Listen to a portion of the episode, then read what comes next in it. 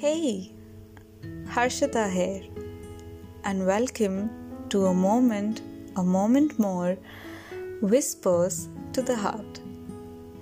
I hope you liked the last episode as much as I enjoyed performing it. And honestly, I was so tempted to pick one more from the Dickinson collection, but I thought to also consider others and not follow a monotonous pattern of work. So, today I have an important text that is generally considered a poem but is actually an excerpt from a book. It is titled as No Man is an Island from Donne's Devotions upon Emergent Occasions, written by John Donne, the leading poet of the metaphysical school in English literature.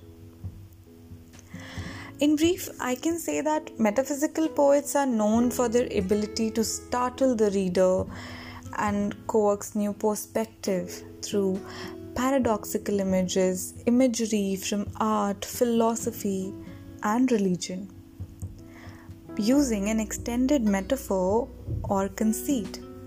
And trust me, when it comes to conceit, Donne is the best.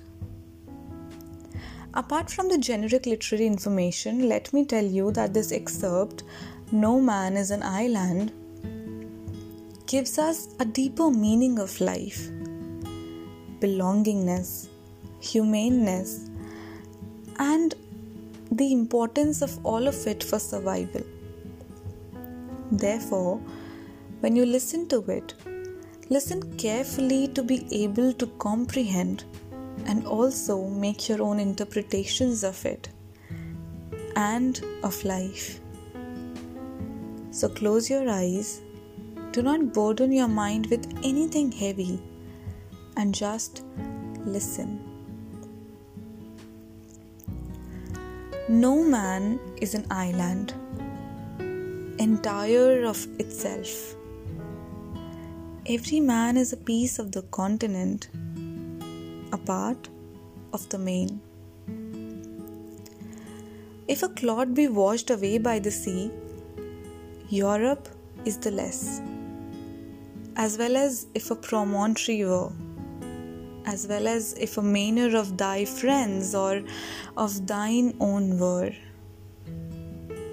Any man's death diminishes me because I am involved in mankind and therefore never sent to know for whom the bell tolls. It tolls for thee.